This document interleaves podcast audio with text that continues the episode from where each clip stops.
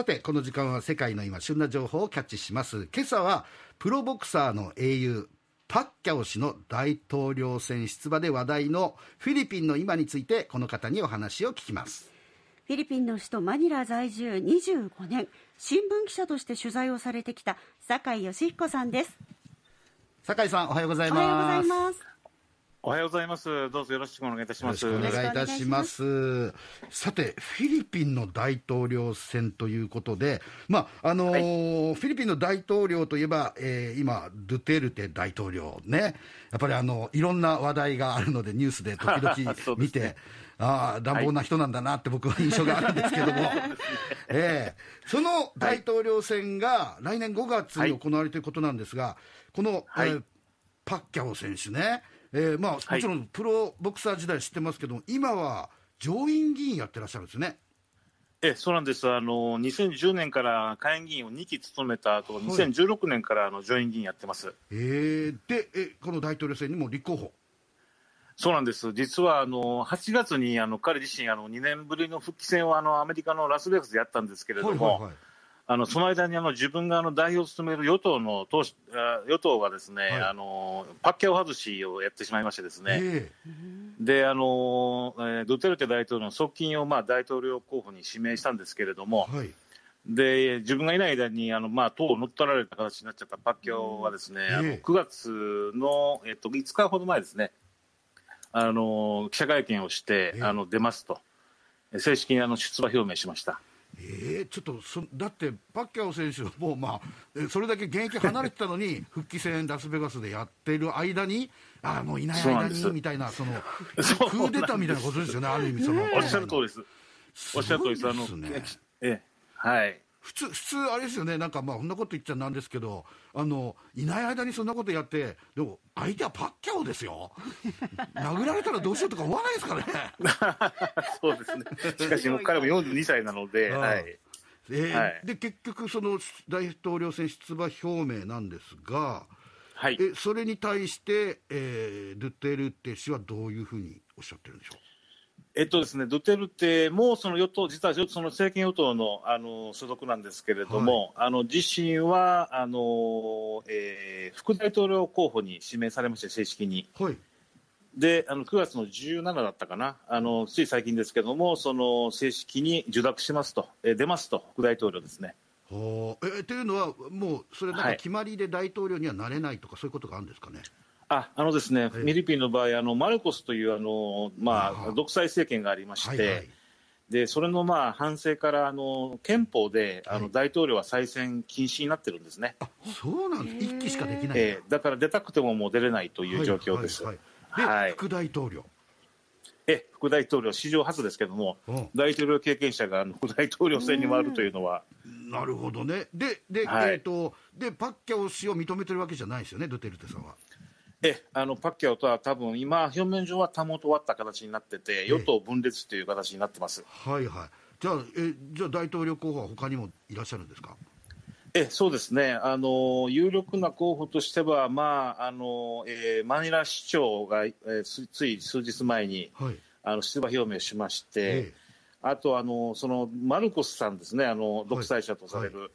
マルコスさんの長男のあの方も今、上院議員やってる、えっとえー、元上院議員なんですけれども、はいはい、彼も今、えっと、64歳かな、はあ、えー、なので、ちょうど今、あの出時っていうところで、あの多分出馬表明するんじゃないかと言われてます。えー、えじゃあその、えー、なんだっけ、マニラ市の市長さんという人は、これ、この人は有名な人なんですか、フィリピンでは。えマニラ市長はですね今42歳と若一番若いんですね、はあ、で元の元俳優で、はい、あのー、あのかなり、まあ、国民的にはあのー、えー、清廉な、あのイメージがあってイケメンですか人気そうですね、あの元俳優ですので、でしかもあの貧困層出身で、はい。はい、若い小さい頃ゴミ拾いやってたっていうのを、まあ、あの公言してるんですね。なるほど。そういう意味で、まあ、国民のまあ間で、そういう、まあ、なんていうんですかね、うん、親しみがある感じがあるんですかね。うん、なるほどね、はい。えー、じゃあ、じゃあなんどうなるんですか、この後そのいやそうですね。あの、フィリピンの場合、大体あの与党の指名候補が負けてきたんですね、ずっとここ、過去20年ぐらいですけれども。はいはいだからドゥテルテも自身の後継指名の候補が負ける可能性があるかもしれない、で野党がもしその統一候補ですね、パッキャを軸にして、はい統一候補統一候補を立てれなかったら、もしかしたら与党に、あの与党の指名公認候補ですね、はい。に持っていかれる可能性もあります。あーなんででパッキャオは今野党ってことになってるんですか？じゃあ。そうですね、あのこの前、数日前のあの18日の会見を聞く限り、もう与党とはもう、またもとわたはあえーじゃあもうー分かって対立、えー対立候補なわけですね、そうですね、今のところですね、与党分裂裂ですね。はい。ちなみにフィリピンって僕あんまり詳しく分かんないんですけど、はい。実際、まあ、もう25年、えー酒井さん住んでいらっしゃいますけどマニラ、はい。どどんなとこなんですかね？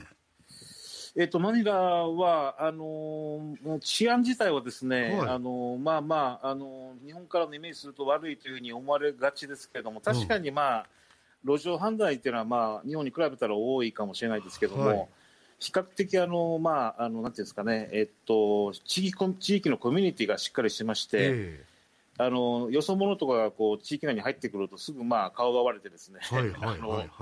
なかなか悪いことできないと。あなるほど、だから昔の日本みたいですね、みんな顔見知りで。そううん。そうですね、はい、おっしゃる通りです、僕も若い頃に、あのスラムっていうか、まあ、比較的治安の悪い地域に、まあ、いたこともあるんですけども、あの意外にその中に入ってしまうと、うん。住民の方々が守ってくれるみたいな感じがあったですね、安心感があったですね。じゃあ,、はい。あのドゥテルテ大統領は6月にあのコロナはい。対策、ワクチン打たないと刑務所に入れるなんてことも発言してましたけど、そんな発言、国民の皆さんはどう受け取ってらっしゃるんですかね？えっとですね、実はあの発言だけ一人歩きしてるんですけども、はいはいあの日の翌日にすぐに大統領報道官が訂正してまして、ええあのワクチンをワクチンを打たなくてもあの刑務所に入れる法律はございませんと。というふうにすぐ訂正してもらいました。すごいね、それね。ただしですね、ただし、あのフィリピンの場合、ずっとあのマニラなんかあの夜間人夜間外出禁止令が出てまして、はいはい。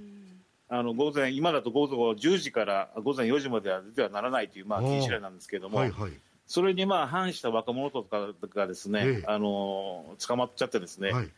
あのぼまあ、刑務所に入れられるはしないんですけれども、ええ。あのあ集められて、えはい、腕立て伏せ100回やりなさいとかですね、あ そ そういう感じで。あ、なんか厳しい部活みたいですね。そうです、そうです、そうです。今の日本じゃ許されないと思いますけど。ああ、そうですよね。普通市民集めて腕立て伏せ100回とか、やっぱり言わないですもんね、そんなね。いやいやいやああ、なるほど、なんか、やっぱりちょっと国,、国が変わると面白いっちゃ面白いですね、そういう情報としてね。そうですね、あの僕らも面白いですね、見ててですね、怒られますけども。はい、じゃあまあね、パッキャオ、まあ、パッキャオ上院議員が、えー当選するのか、それともね、はい。ドゥテルテ副大統領の、えー指名する方が、えー当選するのか、ちょっと日本からもね、はい。えー見てみたはい。い様子を。ぜひ、はい、注目されてください。はい、どうも今日はありがとうございましありがとうございまたし。た。こちらこそどうもありがとうございました。えーフィリピンの首都マニラ在住25年新聞記者として取材をされてきました酒井義彦さんでした